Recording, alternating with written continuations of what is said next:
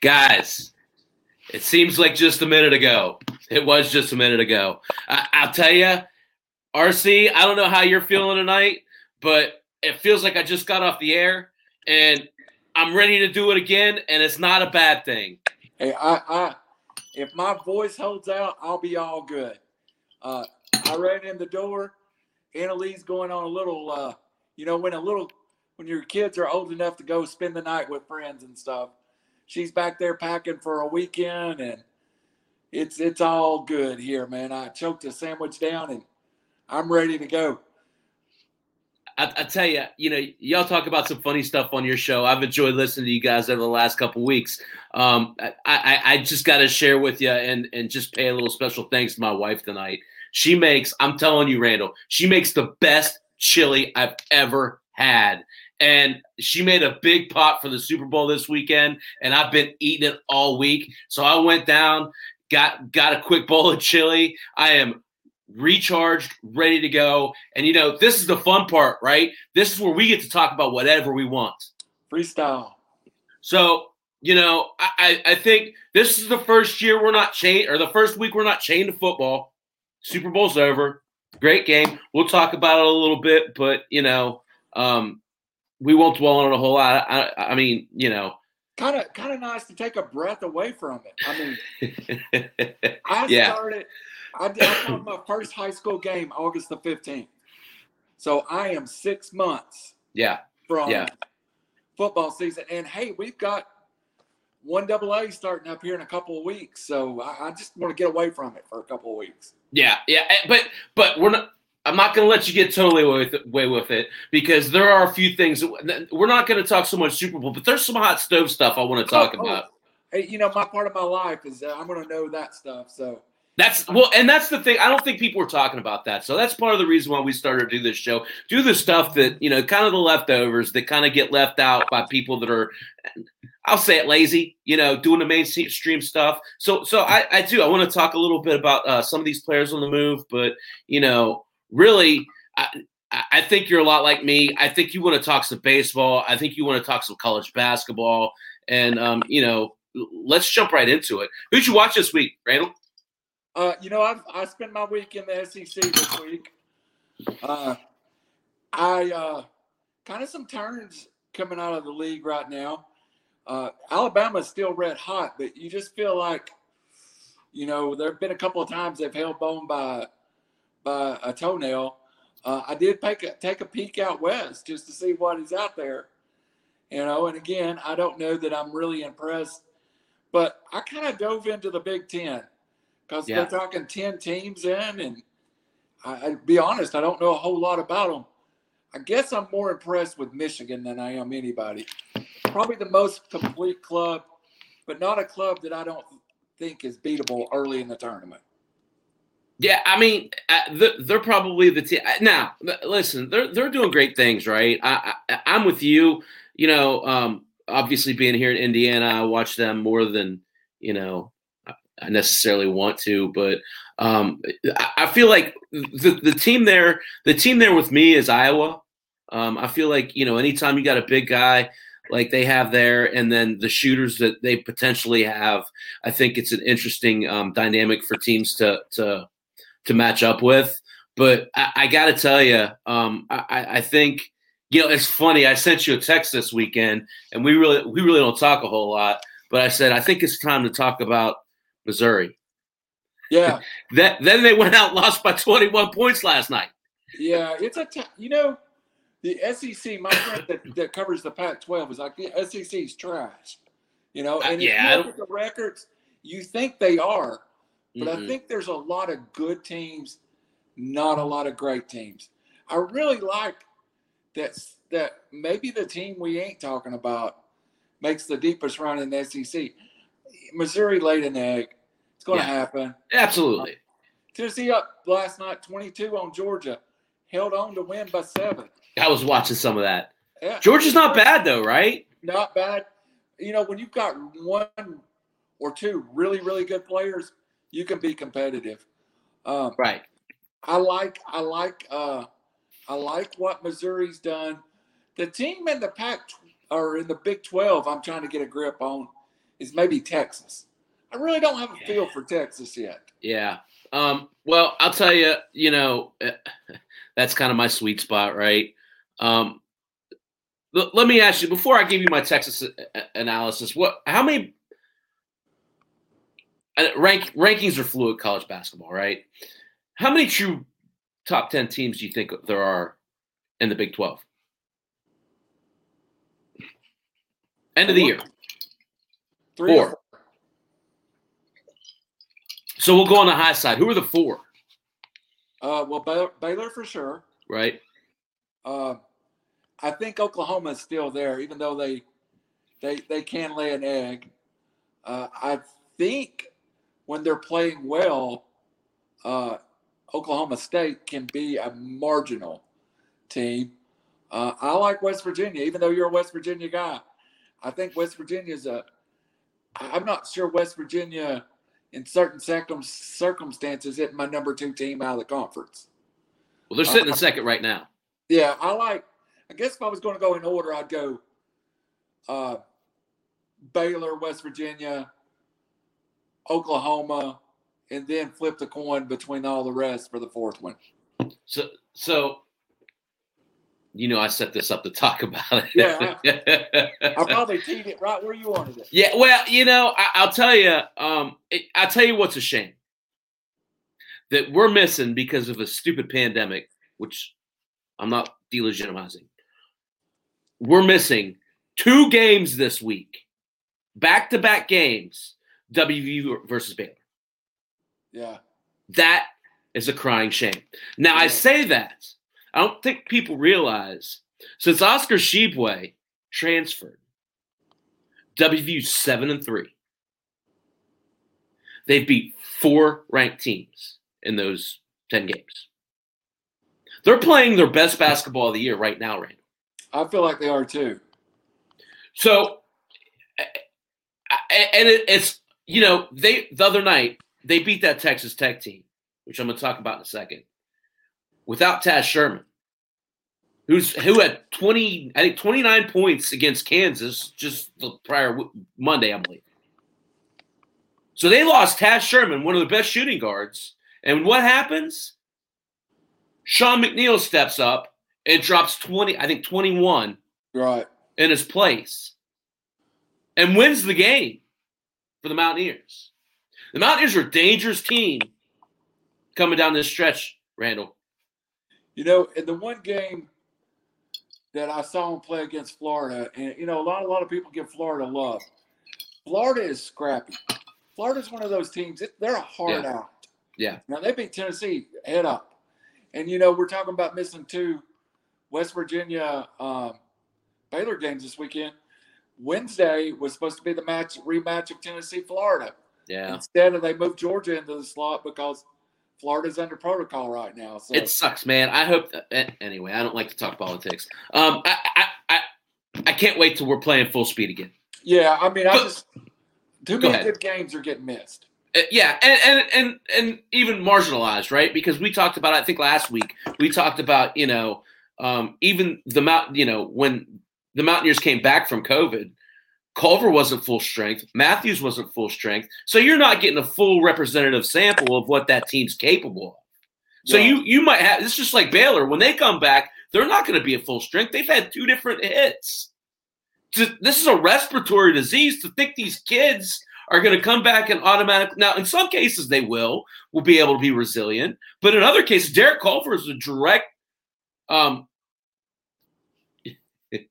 it was a direct result. Yeah, yeah, yeah. I'm a grumpy bunny. anyway, it's a direct result of COVID. And, right. and I think that's something that needs to be taken into account. It'll be interesting how the selection committee goes with that. Um, you know, moving forward, th- those teams, you know, how they're how they're seated. Now, back to the question at hand.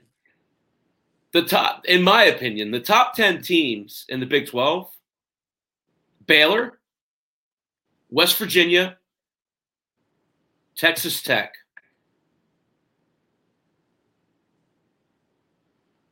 Texas is close. I'm with you. I still have a hard time getting the Texas feel. They got really good guards. They've got talent down low, but they've been really hot and cold, Randall. You know what? I'm not seeing Texas, and I guess my opinion is partially based. We didn't see them in the Big 12 SEC shootout, which I would have loved to see. Uh, even though Kentucky's down, yeah, that would have gave me a better feel of where they're at because I know Kentucky's not even going to make the t- tournament, but it's still Kentucky. You know, sure. You know, and they're capable of beating somebody. It's even Kansas. I mean, I still think Kansas is going to oh. go blow a couple people out before the year is over with.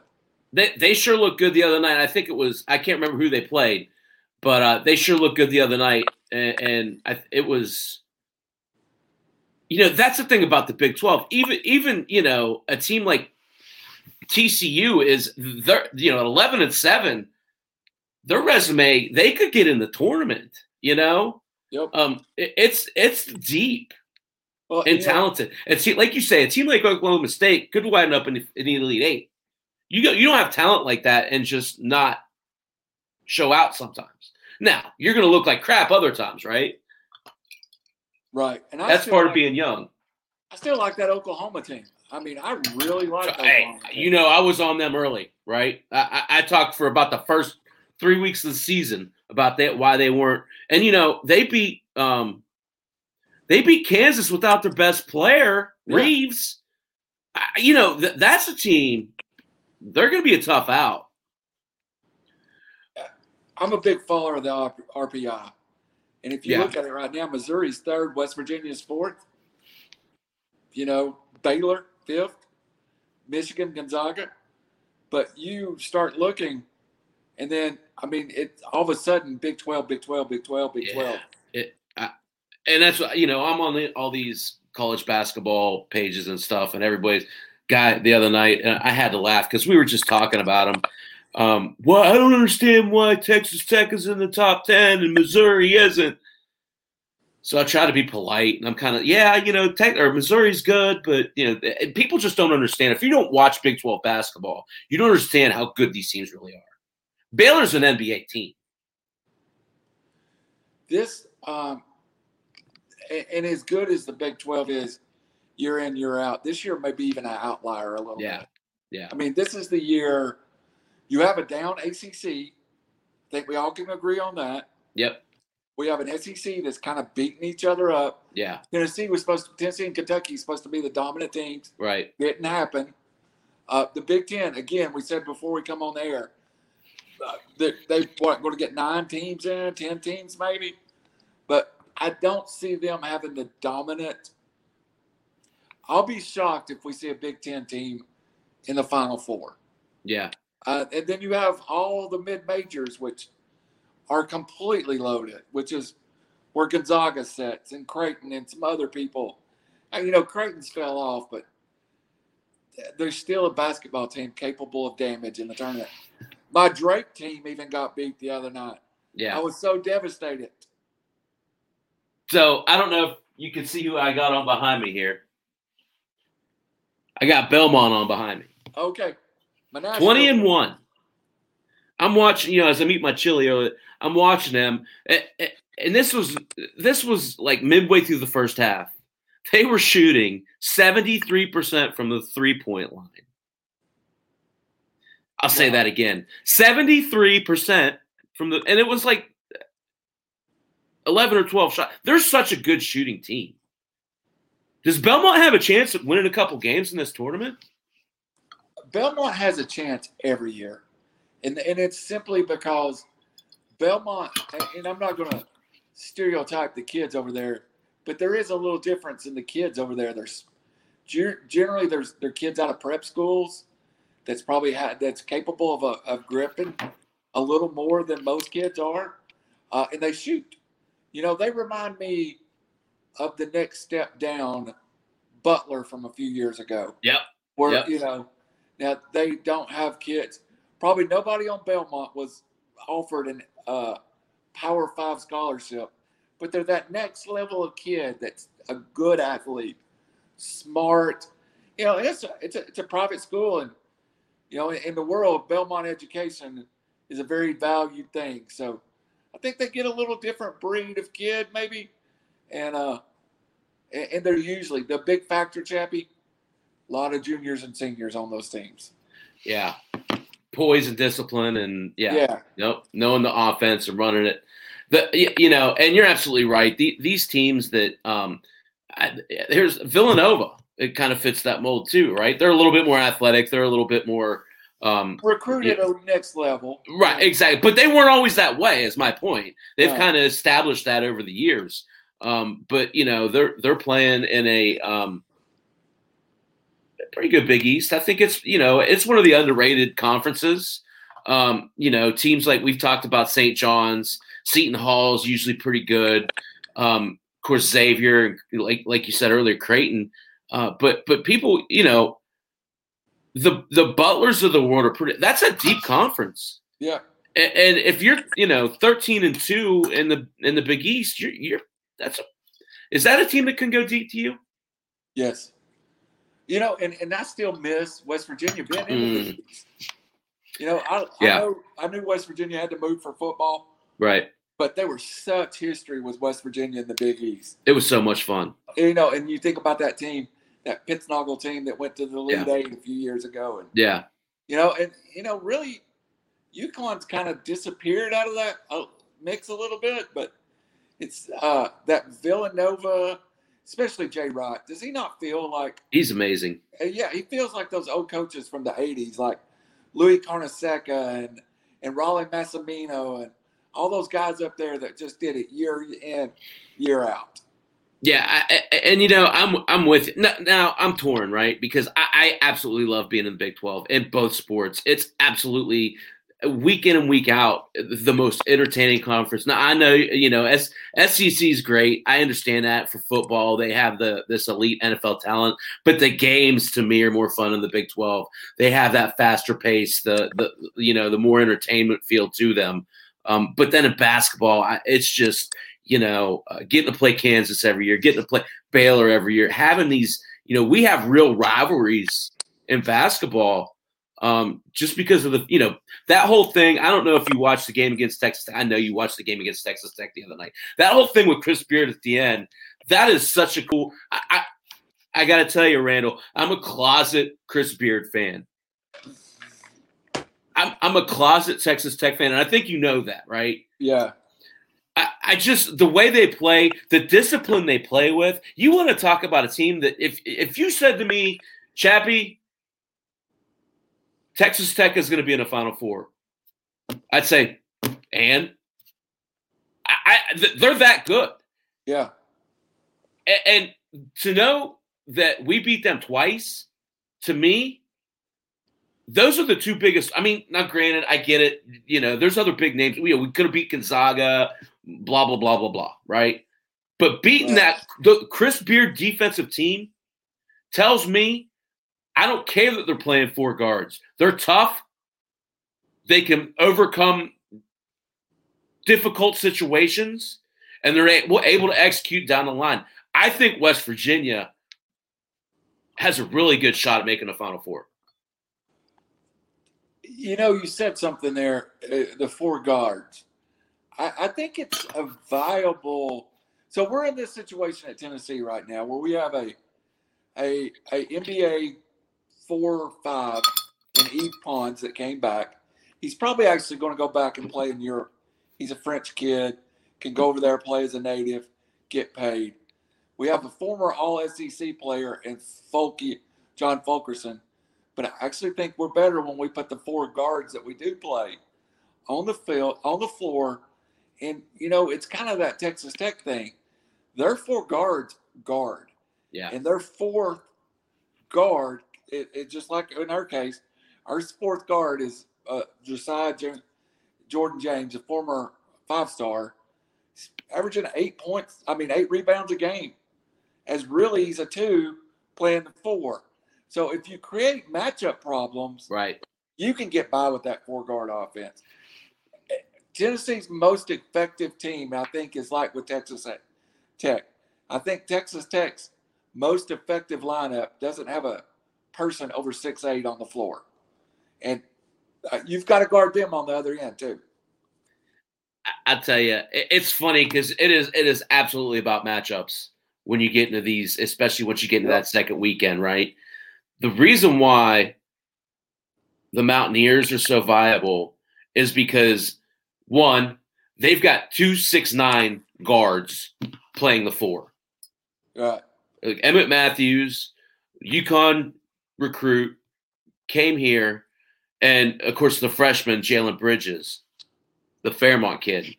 Those two guys playing that four can play as guards, but can also go down and rebound. Right. The other part of that is, and why they matched up so well with Texas Tech, is because they were able to put Gabe Osabuohien in there in crucial defensive situations. And Gabe Osabuohien, and he's 6'9, 6'10. He's a true big guy in there. And he's able to guard as a guard at that size, which makes them really difficult on the defensive end when they want to run that smaller lineup out there. Right. It's really been a good matchup. It's been awesome to watch. The difference in West Virginia right now in the in my school is that we have a similar lineup we can play. Mhm. But matter of fact, I think our best lineup is with a six six center, a, a two six five guards, a six three guard, and a six two guard. But the problem is, the problem is, and what West Virginia does well, we don't shoot very well, and and that's to me is why West Virginia, even though they've got big guards, they shoot well. We don't shoot well. You know, Tennessee's got a, and Alabama too. I think that's what gets Tennessee and Alabama in trouble in the tournament. They've got to dribble, drive, penetrate, and you're going to get somebody in foul trouble. And Right. in our case, the other night we lost a game at Ole Miss because we missed so many front ends because we're not a good shooting team. Yeah. We've got two kids are going in the first 20 picks of this year's NBA draft. I have no doubt. One probably going in the top eight picks. We just don't shoot well. yeah. And you can get by with that even easier in the NBA than you can college basketball. Because they pack that two three zone back on you. Yep. You've got to get it, you've got to get them out of it, but shooting. We can't And- drop down. and and that was our problem earlier in the year when we had both those big guys. That was absolutely our problem.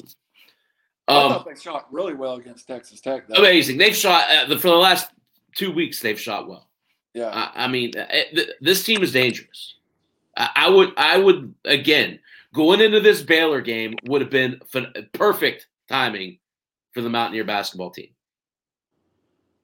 So, uh, can we pivot? Yeah. yeah. So I, I'm, I did this really cool thing, and I texted you about it. Um, I've, I've, I joined a fantasy football league. yeah. I've, I I joined a dynasty league. So my buddies over at French Fantasy Football, um, they were kind enough to invite me into their league, and it's it like I said, it's a dynasty league. They're doing it on I don't know some weird app that I don't know very well. Um, but I, I so we we start we started this draft. It's a slow draft, which is you know pretty cool. But I'm really excited about my team, and I kind of want to talk about it's a it's a super flex league, so it's a two quarterback league. I, I, this is just it, it appealed to me because it's a very different league than I, I've been in. Yeah. What what's your approach in a league like that? Well, you you got to over a super value quarterbacks. Yeah. Um, and and it's just at that point, um, you know, I did play in one last year. It was a two quarterback league, and I enjoyed it. Um, I probably overdrafted quarterbacks because it got caught waiting. So I spent a lot of uh, equity on quarterbacks when I'd like to have been spending it other places. Right. Uh, also, uh, you know, in a single quarterback league, you can set back and uh, wait and wait and wait and wait and wait. The guy who won our league this year won it with Kirk Cousins. You know, Yeah. uh, uh, and his other quarterback was I don't remember who it was. It was not names that would scare you, but he was so loaded everywhere else. And the gap between Kirk Cousins and everybody else isn't so great that his four dynamic receivers just Right. destroyed everybody else. I met him in the playoffs, and I probably outpositioned him at every position except wide receiver, and he was just so stacked at wide receiver that I, I, I had nothing for him. Yeah. But I did. I've been following your draft. I really liked what you did in the first uh, five rounds. So Yeah, yeah, and, it's been interesting because, like I said, I know there's there's other podcasters in this league. I know that you know um, it's it's a competitive league, and that was uh, a big part of the appeal as to why I wanted to join it. Um, so I'm I'm just looking at it here again, like you said, two quarterback league. You have to overvalue well a, a super flex league. So in essence, a two quarterback league. You want to make sure that um, you address that that position early, right? So the first three picks were quarterback: Mahomes, Murray, and Allen. Then two running backs, which uh, McCaffrey and Kamara. Again, in a dynasty league, how do you how do you walk that line of youth versus talent? well, I, I do it position by position. Yeah, It's it's tough for me to spend a lot of equity on running back that early Yeah. in the dynasty league. yeah, Because you think Kamara is uh so he was he's five years out of Tennessee. Maybe five more years on those legs. Ten Yeah. year career. It's a good long run in the NFL It's running back. it doesn't happen often, right? Yeah, and then you go versus uh, someone in the same class, quarterback wise. I think him and Goff may have been in the same class. Right. So Goff has got what, maybe 12, 13 more years in the league? I mean, if, if he, yeah, potentially. Yeah. So to me, that's a lot of equity spent Yeah. you have to uh, draft running back that high. But if you're going to McCaffrey, uh, I mean, I think you got to absolutely steal in the second round at running Thank back. you. So Yeah. So you know, okay, I'll I'll get to you know what I want to get at. Um. So again, uh, a pick ten of twelve. There were um so Mahomes, Murray, Allen, Watson, Jackson, Herbert was all gone. So I'm sitting there, Randall, and I'm choosing between Russell Wilson, Dak Prescott, and Joe Burrow in a dynasty league. right, I, I think you know that I kind of wanted to lean Dak, right? right, But a couple things concern me there. I went Joe Burrow. And I went Joe Burrow because the two things that concern me the most about Dak Prescott one, did you know Dak Prescott had a second ankle surgery? I did not. Yeah. Just to clean it up, clean up, restructure it. Supposed to not set him back at all. But a bit of a red flag, right? Yeah, absolutely. Um, a- And the second thing that really concerned me, the Cowboys just did their fluff video for the next year. Do you know who wasn't in that fluff video? Let me guess, Dak Prescott. Yeah. Yeah. I, I, So- I, I've said for the last two years, I think Jerry Jones likes Dak Prescott. I just don't think he's in love with Dak Yeah. I think You he likes the idea of Dak Prescott, right? Right. The Texas kid, the yeah, I- I- how loyal he was to Tony Romo? yeah, I mean, it was sickening how loyal the, the Cowboy organization was yeah. to Tony Romo. I don't get the same feel. I'm with uh, you. I'm with you. So, so those two things had me leaning Burrow. So that's who I took. I was hoping, honestly, I was hoping that Dak fell back to me because I again at pick ten that meant I had pick two or excuse me, pick three in the second round, right? He didn't. He went pick twelve. So he and Wilson went. It's kind of cool. They're doing so. It's a again, it's a dynasty league. So we're doing like a uh, a separate draft where um, we're to pick rookies, and the indicator is you just draft a, a kicker. Okay, so the first rookie draft pick was taken with the 13th pick. Hmm. I'm assuming Tre- you know Trevor Lawrence there, right? Yeah, yeah, I'm assuming too. Yeah. Um, then Russell Wilson. So I'm sitting there with pick 15. A lot of the quarterbacks are taken. I'm feeling pretty confident that on the way back, I'm going to get one of the guys I want. So talk to me about Dalvin Cook, brother. Uh, okay, so uh, I do have McCaffrey ahead of Dalvin Cook. Who was selected? Dalvin Cook is my number two overall running back. Right. On my board. I think Dalvin Cook's the most complete running back in the NFL. Yeah. Like traditional, you know, I love Christian McCaffrey. You know, he's probably my favorite player, just I'd soon watch as anybody.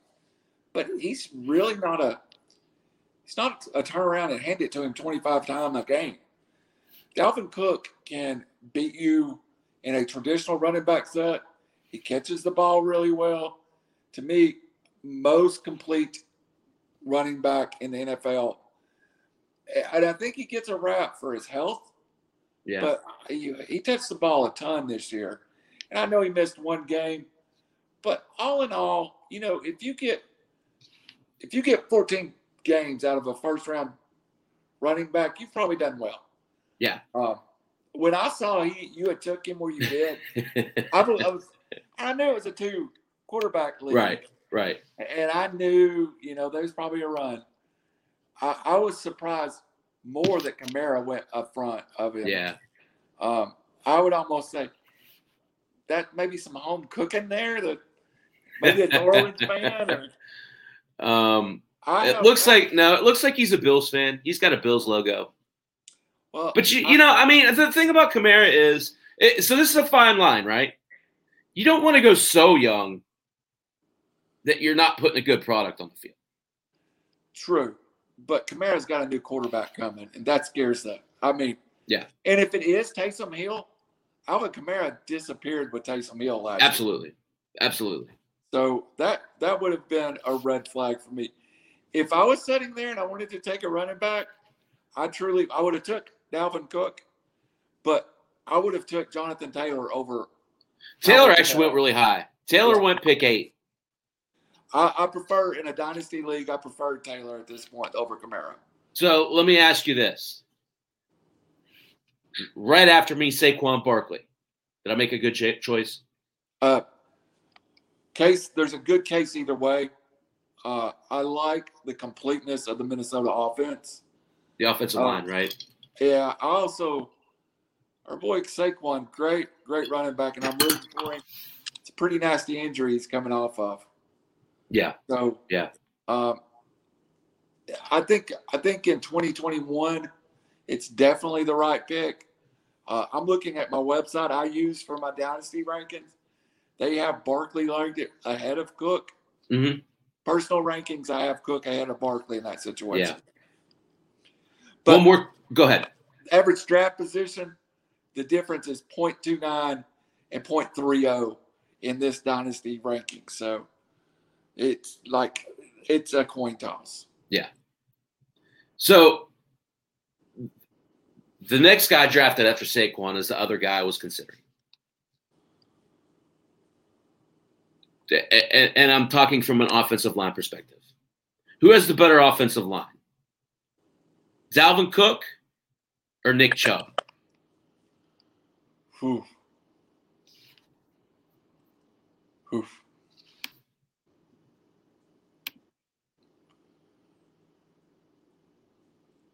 I will go Chubb. Yeah, Who's the better back? I still like Cook, but yeah, that Cleveland offensive line, I'm going through it. My It's amazing. it's It's amazing. pretty good, isn't it? Yeah, it's it's it's not talked about enough. Well, and you know the only thing about Chubb, um, and I don't know if he's going to be out this year, next year, when, but until at least the 2021 season, you know, Kareem Hunt's going to he's going to he's going to steal a few carries here and there. I think we'll see Chubb become the clear number Yeah. one again, Yeah. But uh, and and and uh, Hunt will become more of a a two in a more traditional two sense. But yeah, Chubb is the guy in Cleveland, but I prefer Cook. I kind of am shocked, and I know why, but that I haven't heard the name Derrick Henry. Actually, I did. I just didn't mention him. He went 11th, Okay. so he went right after me. Okay. Yeah, I just didn't mention him. Sorry. Yeah. No, and and that's a great that's a great point. You know, just for you know, we're talking about that top tier running back. Um, I'll tell you, you know, just a side note, it's fun doing this when all these guys are fresh in your mind yeah. because we have distinct memories of these guys now, right? Um, if you look at the end of last year, Cook and Chubb were probably the number one and two backs in the league. They were cooking late. Yeah. Absolutely. So you know, um, I, I want to get to some of my other picks, but picks, but you know, just going down through here. Cam Akers went two nine. You know, I'm a big fan of his. Thought that was really he he teamed him up with Christian McCaffrey. I thought that was kind of cool. Um, pretty good move. That's a that's a solid future right there. So actually, this is a really this guy's done a really nice job.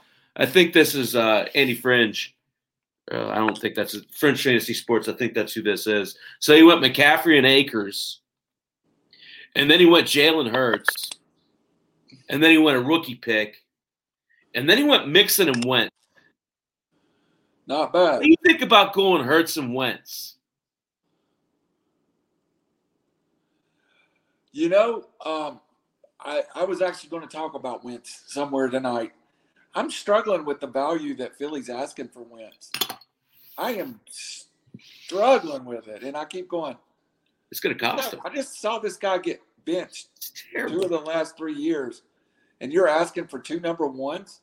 I don't get it. I'm not. No way. I'm not giving. If you know, the hot thing is the Chicago deal. I'm. I'm not giving two number ones. Then I've heard Foles and a one for Wentz. That sounds like a. If you want Foles back, and you get a Wentz, uh, and you get a number one, seems like you've got a lot for Carson Wentz to me. Yeah, I don't understand it. Now, you know, my my grandma always just say you, you want in one hand, you Yeah, you poop in the other, right? Uh, which one falls up fills up faster? I, I, I don't, you know, I think ultimately Philly's going to be um, put in a scenario where they're not going to they're they're going to have to take what they're given because clearly they want to go with Hurts, and I think that's the right move. I do too. Uh, and I, again, the kid earned it. Yeah, he- yeah. I did- I did not think he was an NFL level quarterback, but I was wrong. So, so I guess my question is, you know, I, I guess here, you know, here in Indy, they're talking about, um, you know, the Colts wanting compensation back for those picks, aside from Wentz. So, say you give two, two, two first round picks back, and you get Wentz and Zach Ertz. Does that sweeten the pot enough? Uh, It puts it close. Yeah. Yeah. Uh, I actually, I actually do not understand how Philly soured on uh, Zach Ertz. It's crazy, isn't it? Yeah, 16 months ago, that was uh, the guy that was in the conversation with Clark Mhm. and Kittle, and now he's he's not in their plans, and he's Yeah. what 29 years old. It's insane. Uh, you know, and you saw it last year. I mean, uh, Goedert was clearly the guy they wanted to include in the offense, and I was like, well, are they just tossing it in on Ertz? Well, and Goedert's a good ball player. Yes, but so Zach Ertz still. Exactly. Exactly. Just because you use one does, you know, Yes. you, I, you, I think you drafted two tight ends by design. Yes, Then you just forgot to use them. yeah. Uh, I'm with you on that. If you could get Ertz out of there, and they undervalue, And Wentz, that's worth two first rounders. I mean, if you're getting like a, a throw in back or something like, I, I mean, I, I think that's what ends up happening there, because you know the Colts love their tight ends. yeah. To me, that makes more sense than anything I've heard. Yeah. Yeah. So So, so her, you heard it here. That's that's what I'm calling. I don't know if I'm going to be right. I've been wrong plenty in my life. boy, that Indy, that gets Indy really close, don't it? it, it certainly changes things. Um, and and I think it give it gives Wentz a new lease on life. Of course, he has that relationship already built in with uh, Reich. There's going to be very little transition there. I think that just makes a ton of sense. Sometimes a very good player gets lost in a, a system in a city. Yeah, Uh, we don't see it as much in football, but in baseball, it's almost like a great player that's struggling, ship him out, move him somewhere else, and all of a sudden he finds himself. So so here here's what make, makes it make the most sense in my mind. Wentz has a $25 million guaranteed salary next year. He carries a $34.6 million cap hit. Who can carry that? Well, I'll tell you who can. The Colts can. They're $78 million under the space. Yeah. It just makes sense. I mean, there, there are very few teams that this makes sense to do. And all of a sudden, you're looking at guys like T.Y. Hilton, Michael Pittman, Parris Campbell. Ertz it's makes, it's a good situation. Ertz makes the wide receiver situation look a lot better. Oh, absolutely. So uh, I hadn't heard. I've heard a little bit. I I didn't understand that Chicago just seemed to be really lusting for Wentz, and I was like, eh. eh. Plus, Chicago's a tough place. I think Chicago. Yeah. I think going from Philly to Chicago is like going from the frying pan to the fire. Indy's a yeah. little different vibe. You could definitely, yeah. You know, Indy's a place. They want to win here. Yeah, it's. It, it, when I remember when I first started going up there in '98, it was a, the least NFL football city I'd ever oh. been. So, that, but it still is. It still is. I'm sorry. No, and no, no, no offense to any of my Indy fans. It's still. I, I, I remember the first Indy game I went to after you know, and of course I know I'm spoiled. I'm a Steeler fan, so you go up to Steelers. It's like a a flipping festival, right? Yeah, I mean you got you got bands playing and people doing keg stands on top of their truck. It's insane. You go to Indy and everybody's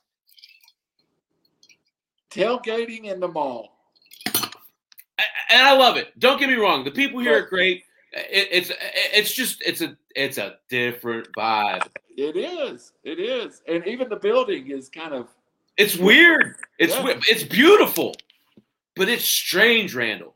Yeah, I spent a lot of time up there when uh, my boy was there. Yeah, it was. And and before uh, it almost, you just felt like it. And I guess the run they had with Peyton yeah. When he first went up there, you just felt like, hey, this team's going to move again. Yeah. You know, I, I mean that the whole RCA dome was a dump. I mean, it was. We used to make fun of the Georgia Dome in Atlanta. It was the Taj Mahal compared to the RCA Dome. Yeah.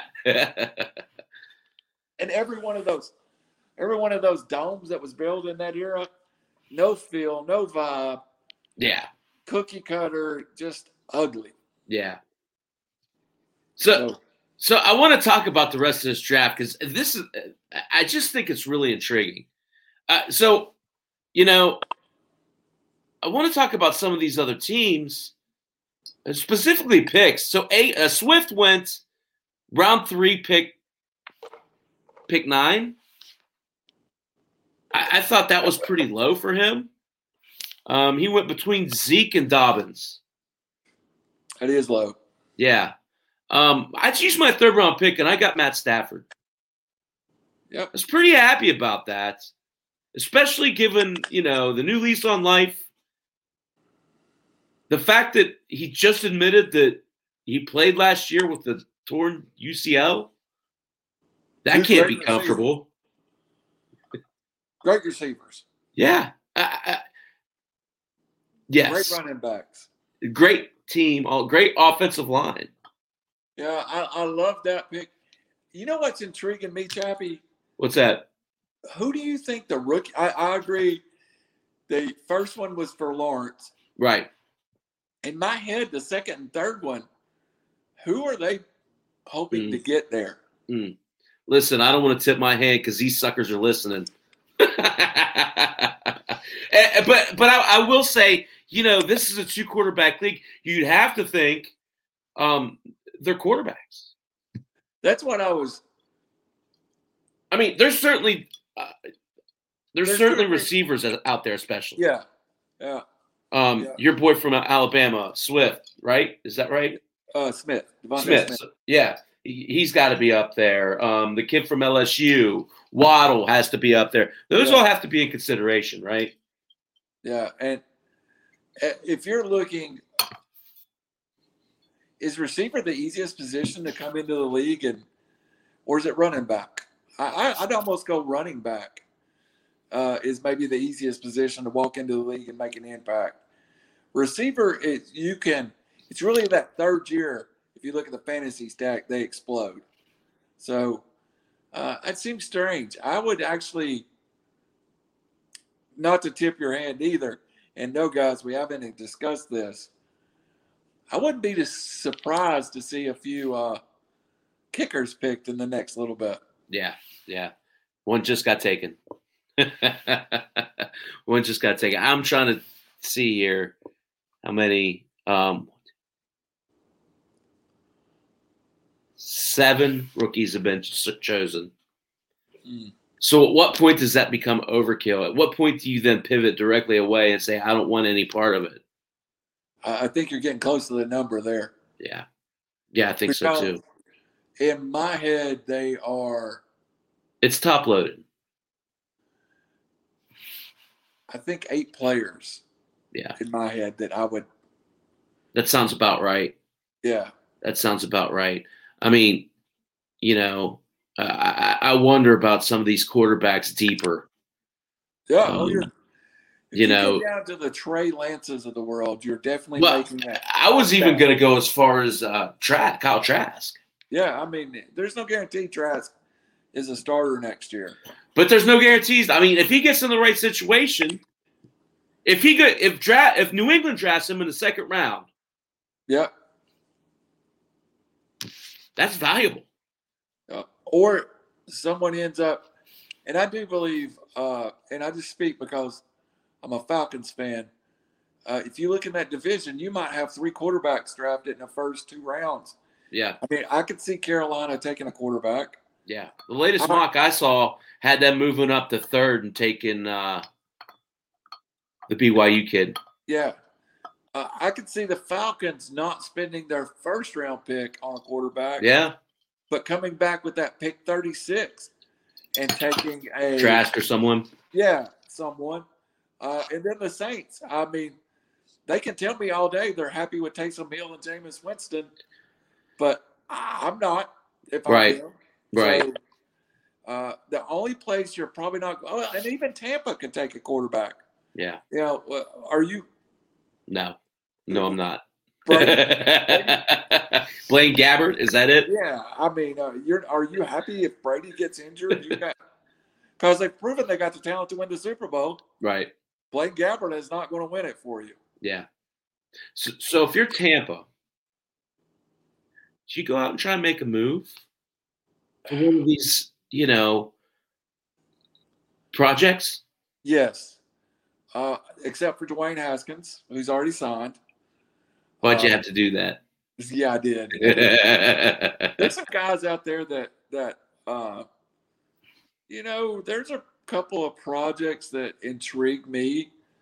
Uh, if Andy Dalton doesn't resign in Dallas, you know, I I don't think we saw the best of Andy Dalton in Dallas. Yeah. Um, where's Jimmy Garoppolo going to end up? I cannot believe he's starting quarterback of the San Francisco 49ers. Not for long. I mean, yeah. Uh, they're going to move to a different direction. I, I, I believe so. Uh, Tyrod Taylor's out there who's been. Yeah, I was gonna mention him. Uh, you know, uh, I did Chad Henne do enough to No. get him an audition? Come on. I don't want him, but people are de- quarterback desperate. Yeah. So I guess uh, here's my question. What's Sam Darnold worth? less than Matthew Stafford and more than Carson Wentz. I, I, I think he's still got more. I'm really Upside. down on Wentz. I mean, I really, He's Well, fallen quite a bit, hadn't he? yeah. And, you know, I almost want to give Sam Darnold a pass Yeah. because of the Adam Gase factor. You Yeah. know? Yeah. He's, he may be the worst coach in the last two decades. Uh, as far as it, it seems like it seems like he he uh, pretty much rebuilt the Dolphins by being so bad, and now the Jets are sitting there, and I I, I really I think that I, I still think there's so much draft equity at that pick. I still think keeping Yeah. Darnold and trading the pick is the right thing to do. That move could, Chappy, if I tell you now, uh, in 2026, the Jets win a Super Bowl because they traded the number one pick or number two pick and kept Sam Darnold. Uh, and then I've built a scenario where they build that roster with the picks that they get Yeah, from that second right. pick. They Herschel Walker it, right? Yeah, yeah, it's the same. That's exactly where I was heading. Yeah, That's exactly. And what are you going to get for the number two pick? a lot. A Uh, lot. with the quarterbacks in this draft, a lot, and the Yeah. teams that need it. No, I'm with you, and, and I'll tell you, I don't know if it's worth it. Uh, because uh, aside from Lawrence, Ta- Trevor Lawrence, we were talking about Lawrence Taylor the other night on your show. Yeah, we, we got back into him tonight too after you up. so aside from Trevor Lawrence, I don't know that that second pick. I feel like there's a drop off there, don't you? I feel like the answer isn't near as clear. Um, Well said. I I I think I think Justin Wilson could be great. I also think Justin Wilson could be a bust. I think Zach Wilson could be great. I also think he could be a bust. You know, uh, Trevor Lawrence is the guy. Here's how me and my buddy explained it. We were having this conversation. Trevor Lawrence has the most, does not have the most upside. He has a huge upside, but maybe Justin Fields has even more of an upside. Yeah. But that floor between Yeah. Justin Fields uh, and, and Trevor Lawrence is way, way different. And with Trevor Lawrence, I think the worst you get is a mid-pack serviceable quarterback in the NFL. Right. Kirk Cousins. Worst. Right. The worst situation with Justin Fields, Zach Wilson, Trey Lance. I almost feel more comfortable that the floor is higher with the next group, the Mac Jones and the Yeah. Kyle Trask. I love Mac Jones. Yeah, I know you do. I do. If- I, you, you've, you've, you've. I've, I've drank that Kool Aid, Randall. I, I, if I was, if I was, if I wanted to take a quarterback, I think I would take, I would either want Lawrence at one or Mac Jones as a, a mid one. I, I think the Patriots and Mac Jones just it would be perfect. I hate it. Yeah, uh, me too. Uh, but uh, I mean, how could you be worse in my mind than a Patriot and a Alabama graduate? no, yeah. Yeah, Yeah. It's, it's a bad combination. uh, I, and I'm also interested in, in to see what the Bengals are going to do at that pick three to help your guy out. yeah, Uh, yeah, you've got to get him some help. Either protect him or or get him a target. And if you don't protect him with one, you better protect him with two or three and maybe more. Cincinnati has forty-five million dollars to spend. They need to go get somebody to protect the kid. Yeah, you Yeah. need to. You needed to get an established offensive lineman, and you need to draft another Yes. wide The- receiver. Yeah, the kid from over at LSU. tackle, yeah.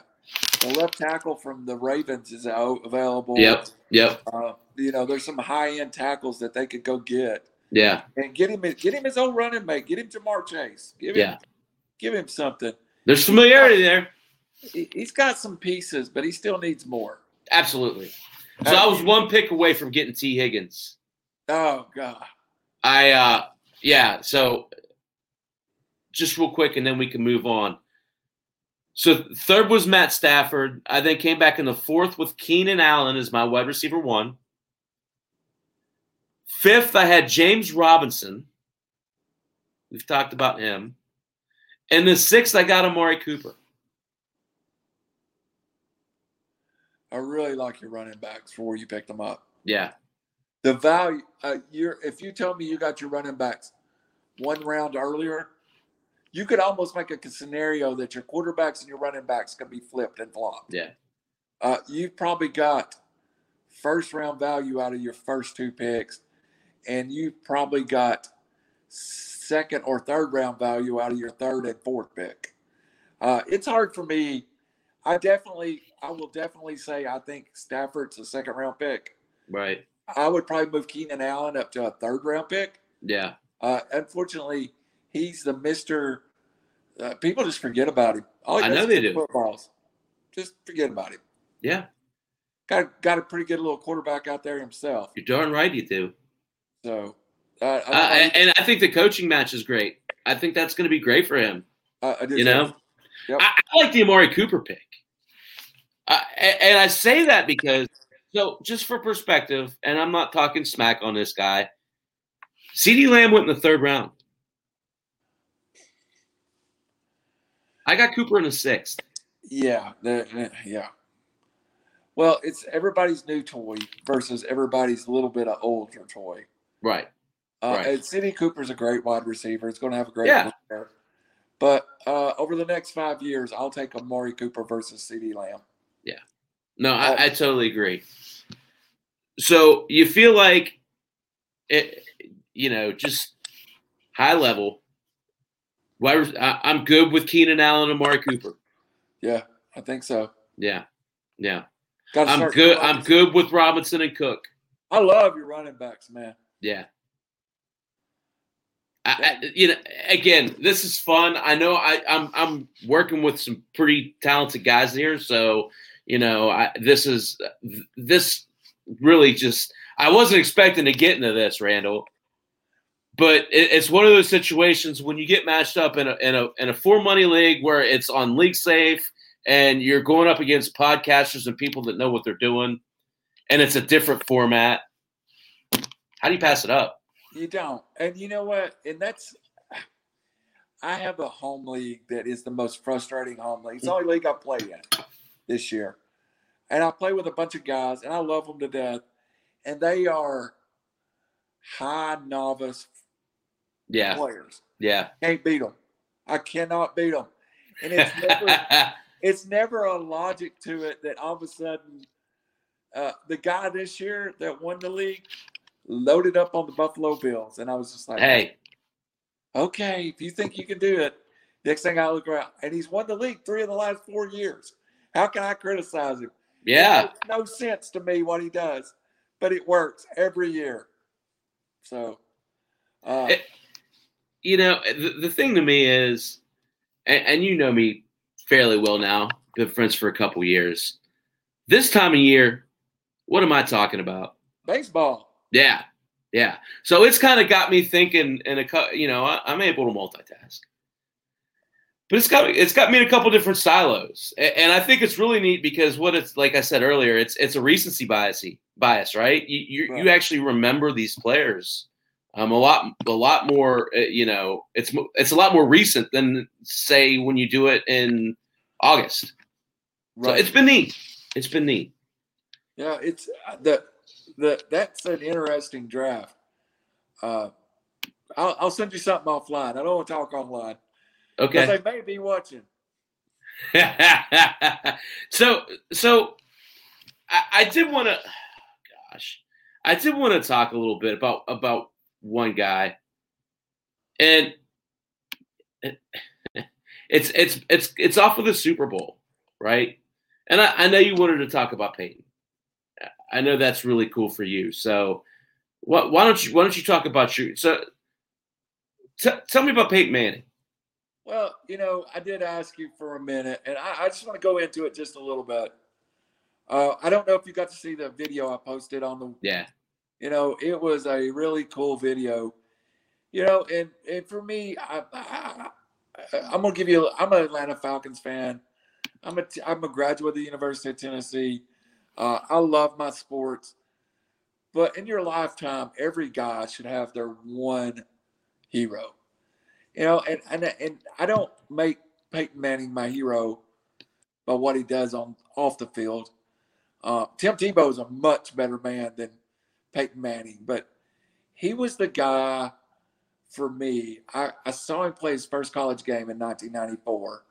I was at UCLA. He played one step or one, uh, one series, and I criticized. I was like, we had signed the number one and two quarterbacks in the nation that year, and the one guy I didn't want to play was Peyton Manning.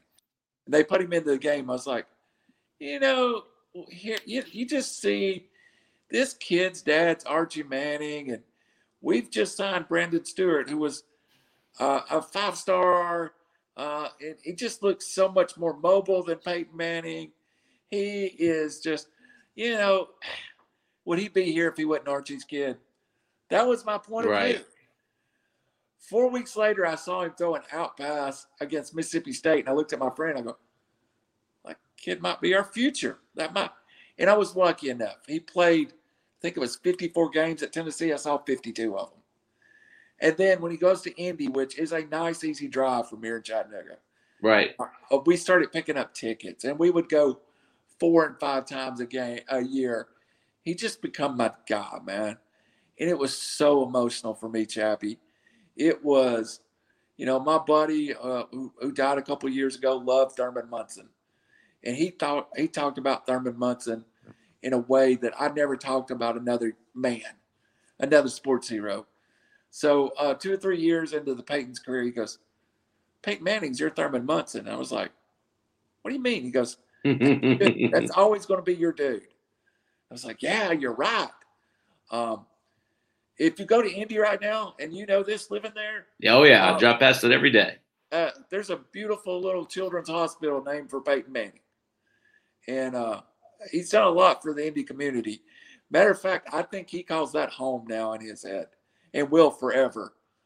Uh, and I promised my daughter, my daughter named Annalie Payton is her middle name. Uh, she never got to see Peyton play live because she went to Indy with us a bunch, but he moved on to Denver and she was two or three years old and we didn't make that trip with her. But I promised her that the day Peyton Manning goes into the Hall of Fame, we're going. So I, I knew he was getting into the Hall of Fame. I knew it was something special. Uh, so her and I got, got, got, got to share something. So uh, I got online. I booked my tickets. Uh, I've never been to the Hall of Fame ceremony. My, That's awesome. My daughter's 10, and uh, she's already picking out what she's wearing. Uh, is she going to wear her Peyton Manning Tennessee jersey, her Colts jersey? Right now, she's leaning to the Broncos jersey. And we booked our trip up there, and we both were just so emotional. And, you know, it's what it's, we've not seen a lot of good out of sports at times. Um, but no matter if he won 50 Super Bowls or five Super Bowls, that was my guy. That was the dude I traveled with. You know, I, I went from, and this is literally the truth. I went from LA to Boston to see Peyton Manning play football. And uh, wow. I uh, I will uh, I'll probably take a lot of video come August. Sure. My my I think the way it works out, I might even do my I might even do my different angle from Canton. So uh we are definitely That'd be so cool, man. That'd be a lot of fun. Definitely so excited. And we're just hoping the COVID doesn't worsen. Right. Um but I am uh That's a ways off, right? I mean, yeah, it's it's I- a ways. Uh, I, I, I I, uh, the fact I shared it with my daughter, we shared something special. I'll never, I'll never forget that. Hey, we're we're we're going, we're going to Canton, and we're going to watch Peyton Manning go in the Hall of Fame. no, that's cool. I know what you guys have been through, so I, I know that's uh, that's really special for you. So I'm kudos to you guys, man. yeah, hey, Really happy for you. It, hey, it'd be nice to be sitting up there in Canton to do a little uh, different angle on that Thursday before the Hall of Fame induction. Yeah, I mean, I, I that I that'd be so cool. That'd be really cool to do.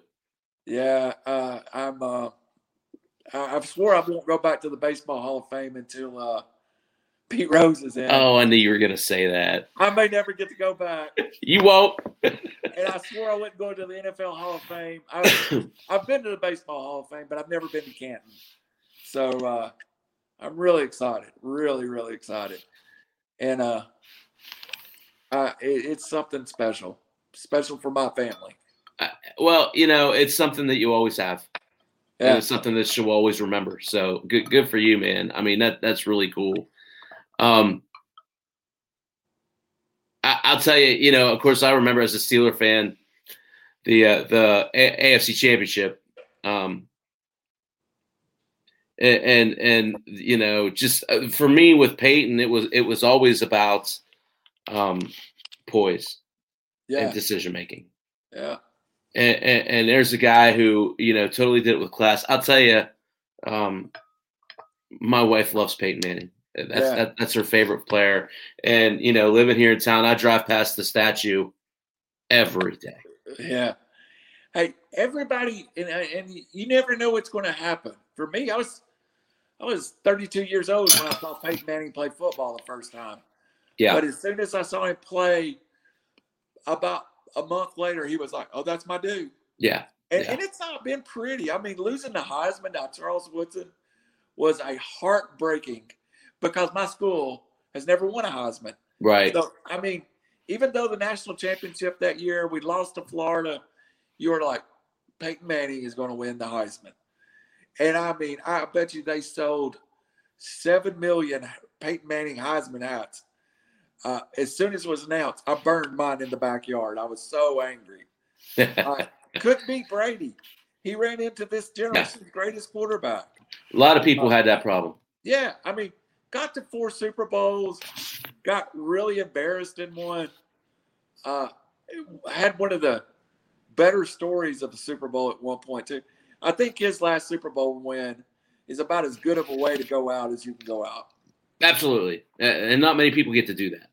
Yeah, you know that's uh that was my spill. I just wanted to get out and I wanted to share with everybody our plans. And so, so you know, one other thing Peyton Manning's a pretty big philanthropist yourself. You said he's no man, nowhere near man the, the, the man Tebow is. Um, you know, there's a children's hospital in this town. Yeah, oh, that you know he he's done a lot of good things. So you know, just you know, he, being here in town, his, his, impact is, um, he has a big impact. Yeah, he does. I, the only reason I use Tebow was because I know he's built like multiple hospitals overseas.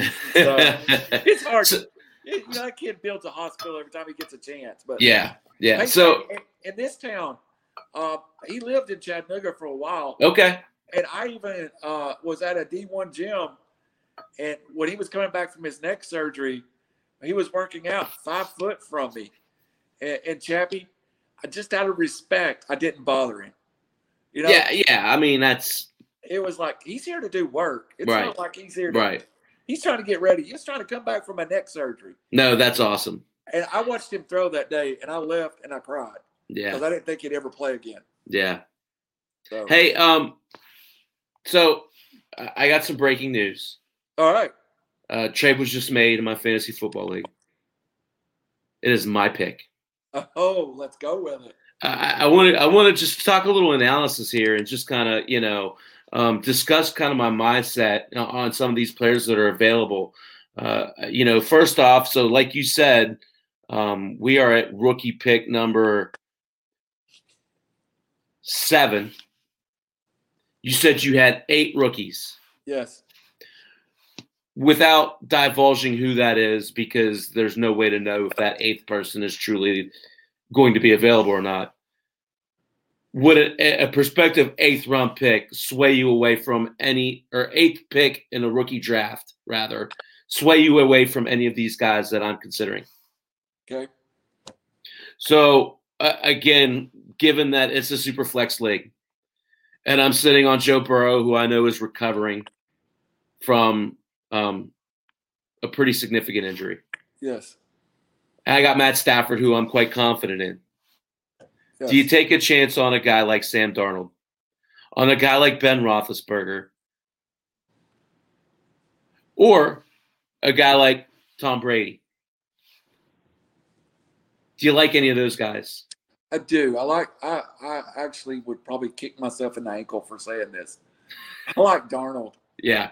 I Yeah. really think he's a bounce back candidate. Okay. Uh, and according to the way the rookie draft falls, the they are in my head, and I'm not divulging names. They are four quarterbacks that I think is already off the board. Right. Uh, there's probably two receivers off the board, and Any running one. backs? Huh? Any running backs? I would think one. Okay. and then that's where I debate: are they are they one more running back? Are they one more skill position player out there that's worth it? That emerges late, right? Yeah, uh, Yeah. it's close for me right now, and and I would. I think we've we've discussed this guy in this draft Mhm. for you. Yeah. And I think that would be Yeah. the one that would most likely tempt me to go past quarterback at this point. But Okay. So you- so you so you like the one guy that will not be mentioned yes, over Sam Darnold at this point yes, as the leading quarterback candidate. yes. Okay. So let's let's go through some running back options. I got Kenyon Drake, who's a free agent. We don't know where he's going to sign. You got Ronald Jones. You got Melvin Gordon. You got James Conner, who's also a free agent. You don't know where he's going to sign. And you have Raheem Mostert. Who intrigues you there? Is there one or two guys that you single out above others? Mostert is a clear tier to me. Everybody above else- those guys. Yeah, and, and I think uh, if the couple in the contracts wasn't kind of sitting out there undone, Mhm. I, I think I would be tempted to bring James Conner up to that level too. But knowing, not knowing where he's going to be, it bothers Right. me. So Yeah. is Kenyon Drake, and I think Yeah. it would be Conner over Drake, in my opinion. Um, Melvin Gordon scares me. Yeah, Uh, I rode him this year, but he scares me. yeah. He seems like an old 29 to me. Of course, I said that about Frank Gore a decade ago. well, what do you think about Ronald Jones? Uh, I,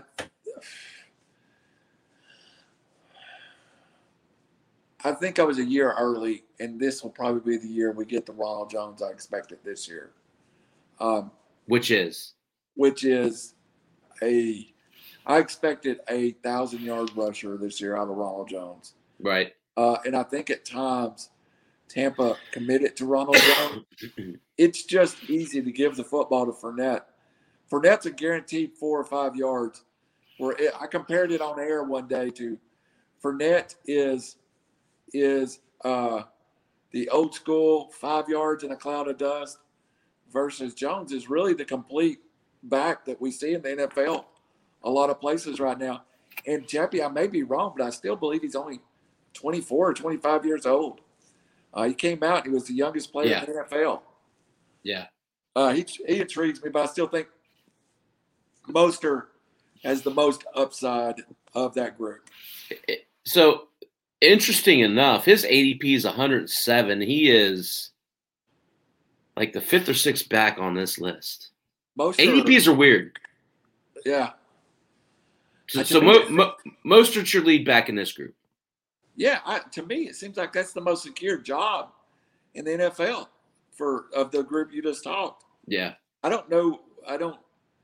I mean, I kind of widened Tev- Tevin Coleman off, but it seemed like Mostert's the guy they wanted to have that job last year. yeah. He just couldn't couldn't keep it for more than a week or two, right? Yeah, Through unfortunate circumstances that he, were out of his control.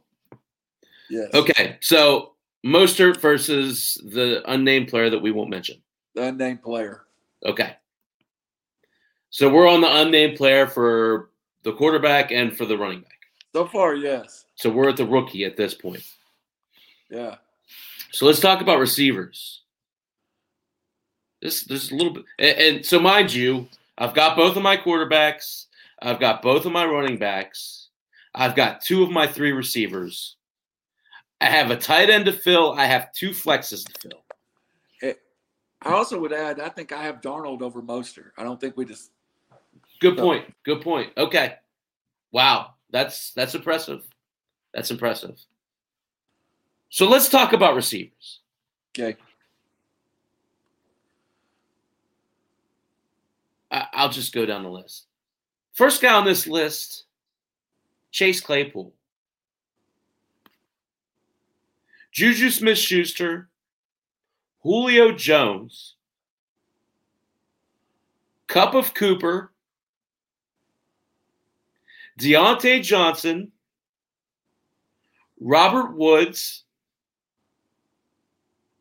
Michael Pittman. I'll stop there. Wow. There's a lot, right? Yeah. There's more depth there than the other two positions. Uh, there's also a tier, Blake, I think, there with Pittman and Claypool in my head. Yeah.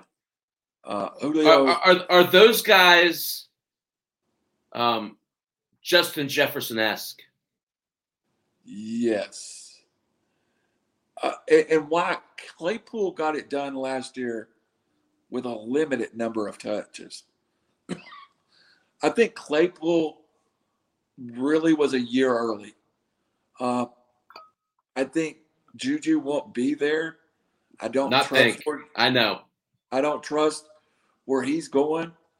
Um, so Claypool has a clearer path to multiple touches. Pittman, who's quarterback? That's the only thing that bothers me. Julio, gotta love him, and he needs to stay in Atlanta. He's 32. Not in a dynasty though, right? No, not in a dynasty. And uh, there was one more you mentioned. Cup of Cooper. Cup of Cooper. Uh, well, just a little early to, for him. I mean, Yeah. just a little early. I mean, it, it's a PPR, I assume. Yeah. Uh, you know, I love those guys in PPR leagues. I love the 104 catches for 850 yards and five touchdown guys. Um, am I wrong to say that Claypool and Pittman may be the biggest? And both of them are second year players. Right. Uh, best talent, best talent available. Let's go it that way. Right. Best talent in the NFL. From a dynasty perspective, right? Yeah, If this were a redraft scenario, it might be different. yeah, It probably would be different. yeah, But in a dynasty scenario, yeah. it's hard to think of much upside, much more upside than than than Chase Claypool. Yeah, and the thing about the player that won't be mentioned now, you don't have any guarantee he's going to be there at eight. Right. There is a still, I think the player that I label eight, I think this is about the place for him. Right. Uh, but that is definitely the player that shall go nameless is not my eighth player, but I think he may go off eight. Right. I, I Um, you know I agree. Yeah, and um, if you could guarantee the player that will go nameless versus Claypool, Right. boy, that's a tough one, right? It there. is, right? well, the other thing, you don't know where he's going. Yeah, A- And to me, that's what slants, you know, um, slants the deck in the other direction. So let me ask you a question. Going back to you, what if I was going to give you, uh, what's Claypool's stat line in Oh. 21? Um, yeah, there's a there's a lot of there's a uh, there's a lot of variables there, right? All right, let me ask you this. Let me ask it a different way. Over or under 70 catches? Let me ask you this: Is Ben there or is Ben not there? Ben is there. Over. Yeah. And you would go under if Ben is not there. Yeah. I would say. Yeah, not by much. I mean, I think either way, he's a focal point of that offense. Uh, and I, I don't see a scenario where the Steelers cut Ben and don't bring someone in. uh, Um, yeah, me too. A, a guy like Darnold to me makes a lot of sense for the Steelers. I don't know that it will happen. Of all the scenarios, you know, you, would love to see them take um, Watson, but there's no way in hell that's going to happen, right? Um, you know, a, a, guy like Teddy Bridgewater just doesn't seem to make a whole lot of sense. To me, I they have, you know, it, Ben's willing to, to restructure his his contract. Um, I feel like they bring him back, and I, I really do feel like um, they get another player who's able to get off bump and run coverage to yeah. go beside him. And that goes a long way in making that offense whole again. More so than a running back. And uh, let's let's throw this out here too. And it's your pick, so I'm not breaking anything. Nobody knows. When you play fantasy football, there's part of you wants your guy. Of course. You I, want the right guy though. Yeah. And you don't want to reach for somebody. But to me, a Pittsburgh guy sitting there with a Pittsburgh yeah. guy number one on the board. Yeah it's hard for me to tell you not to draft. I, I, I, if I could, if you tell me player that shall be named versus Claypool, I take player that shall be nameless. With the risk of player right. that shall be nameless, I take Claypool. Yeah. So, so let me ask one more question. I'm with you. You draft Claypool here, assuming no other rookies get taken. I come back in, I don't know, it's like 11 picks. Do you take that rookie pick yeah. and throw the card, throw the dice? Yeah, because even if it's number eight, I think it's worth it at that point. Yeah. Yeah. Because your guy. I have my starting lineup filled out. Yeah. I just need a tight end. Yeah. And if you're not getting Kelce or Kittle or Waller, the rest is a crapshoot. Yep. So I think I take Claypool, and then I think I throw a stake in the ground the next round either way, just in case somebody slips. Because you know they will. And the worst case scenario too, there I said four quarterbacks. There's probably going to be five first round quarterbacks. So the worst case you come out of this draft with if you throw a stake in the ground, is a quarterback that's not a starter that will be a starter down the road. Which the right quarterback. Yeah. Right. That's the thing. When you're taking a when you put your stake in the ground, you're basically saying I I can scout talent better than you can. Yeah. Uh my next tier though probably, uh, you know, and I think we can pretty well figure out my tier uh, has uh, probably another two quarterbacks in it. it. and then it probably has another uh, four uh, skill position players. Yeah. And, and I don't think you can lose if you get quarterback five or six or skill position player eight, nine, right. 10 at this point in the game. Right. Because let's face it, um, it's harder work though. Yeah, it, this quarterback class is super deep, and I don't totally. Think, I don't think anybody's got a, a, a card held on that table to take two quarterbacks. It, it, it's it's all personal preference after Lawrence. Yeah. Oh yeah, absolutely. So again, I say I say it, and and he won't. You know, my two my if I'm rating quarterbacks, it's Lawrence, Jones, Fields, yeah. uh, Lance, Wilson, Trask, and that's way opposite than everybody else. Yeah, I, I mean, and I, I, I put Fields over Jones. Yeah, and, and, you know, I there's. But aside from that, I think you're right. I mean, I, am not as big a fan of Kyle Trask as you are. Uh, I, you know, Trask is the one guy I feel like if you end up with him, you got to be willing to wait multiple years. You better have some talent around him. Yeah, yeah, and you need him to wait. Yeah, you need to you need to be able to. Uh, does it shock you if Trask ends up someplace like Dallas as their developmental quarterback? Uh, no, not at all. I think that'd be a perfect fit for them. So, uh, I think wide receiver goes four deep, instant starter. Yeah, I, I agree. I agree.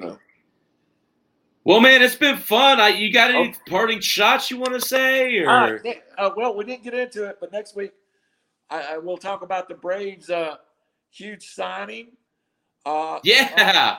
I still don't think they got far enough down the road, Chappy. Still No. think we, I still think They're not done yet. trade.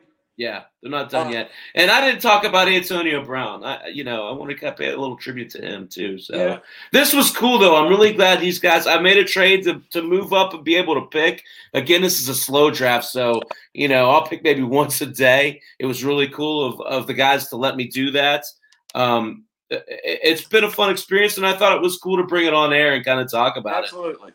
So, um, you know, and, and again, next week we'll do a little Antonio Brown. We'll talk about the Braves. You know, I'll have my uh my my complete corner infield list out, so we could talk a little bit about that. Maybe some of your thoughts on that. Get some of your take. I'm always interested to hear what you, what you have to say about those guys. Um, you know, talked a little about Nolan Arenado tonight. Really, um, a little higher than him on than on him than maybe some others are. Um, the the after Coors Field experience is pretty interesting to me. Yeah, it's it's definitely. Uh, I I've been thinking about that too. So we'll see how it goes, you know. But Yeah. you know, it, it flies by. Enjoy doing this with you. Enjoyed Well, it, Chappy. We'll do it again next Thursday. All right, brother. The other angle, Thursday nights at ten. Chappy's Fantasy Chat, Thursday nights at eight. Randall, what do you got? I've got the D Swain Below show uh, every Tuesday and Thursday from six thirty to to whenever we shut up on the on the page named the same. Tomorrow night I have UFC preview night. Uh, and I need to get with you. I'll get with you tomorrow at some point. Your debut on Draft for Upside, right? Yeah, yeah, and it's uh it's definitely we're gonna do it on. We're uh, my boy Andrew Howard will be here, and I'm anxious for everybody to get to hear him. One of the most knowledgeable. He's the Chappy of UFC. He's got to be awesome then. Ah, I hear. So tomorrow night, what time? It, we will be on the air. It'll probably be. This guy is a pharmacist, so we have to play it a little by ear. We try to get on right at eight, but sometimes it's a little later. Okay. So tomorrow night, eight ish. Yeah. Yeah, I do too. You know, you know, these people they think they're saving lives and stuff like that. It gives them an excuse to be 15, 20 minutes late. Hey, it's a it's a it's a tough line of work, but you know we do it. uh, we thank do it. for everybody that does do it too. Yeah, I you know it, it's funny. I, I work at a pharmaceutical company, so we make life saving drugs every day. Yeah. But Yeah. it, it's a job, and, and we take it seriously. And you know this is fun. This takes the boy edge off, right? Yeah, absolutely. So And Andrew is uh, truly one of my heroes in life. That what he does is important. yeah. Well, you guys make sure to check that out. Enjoy doing this, RC. Let's do it next Thursday, okay? Sounds good. All right, man. Take care, guys. Tell me when we're clear.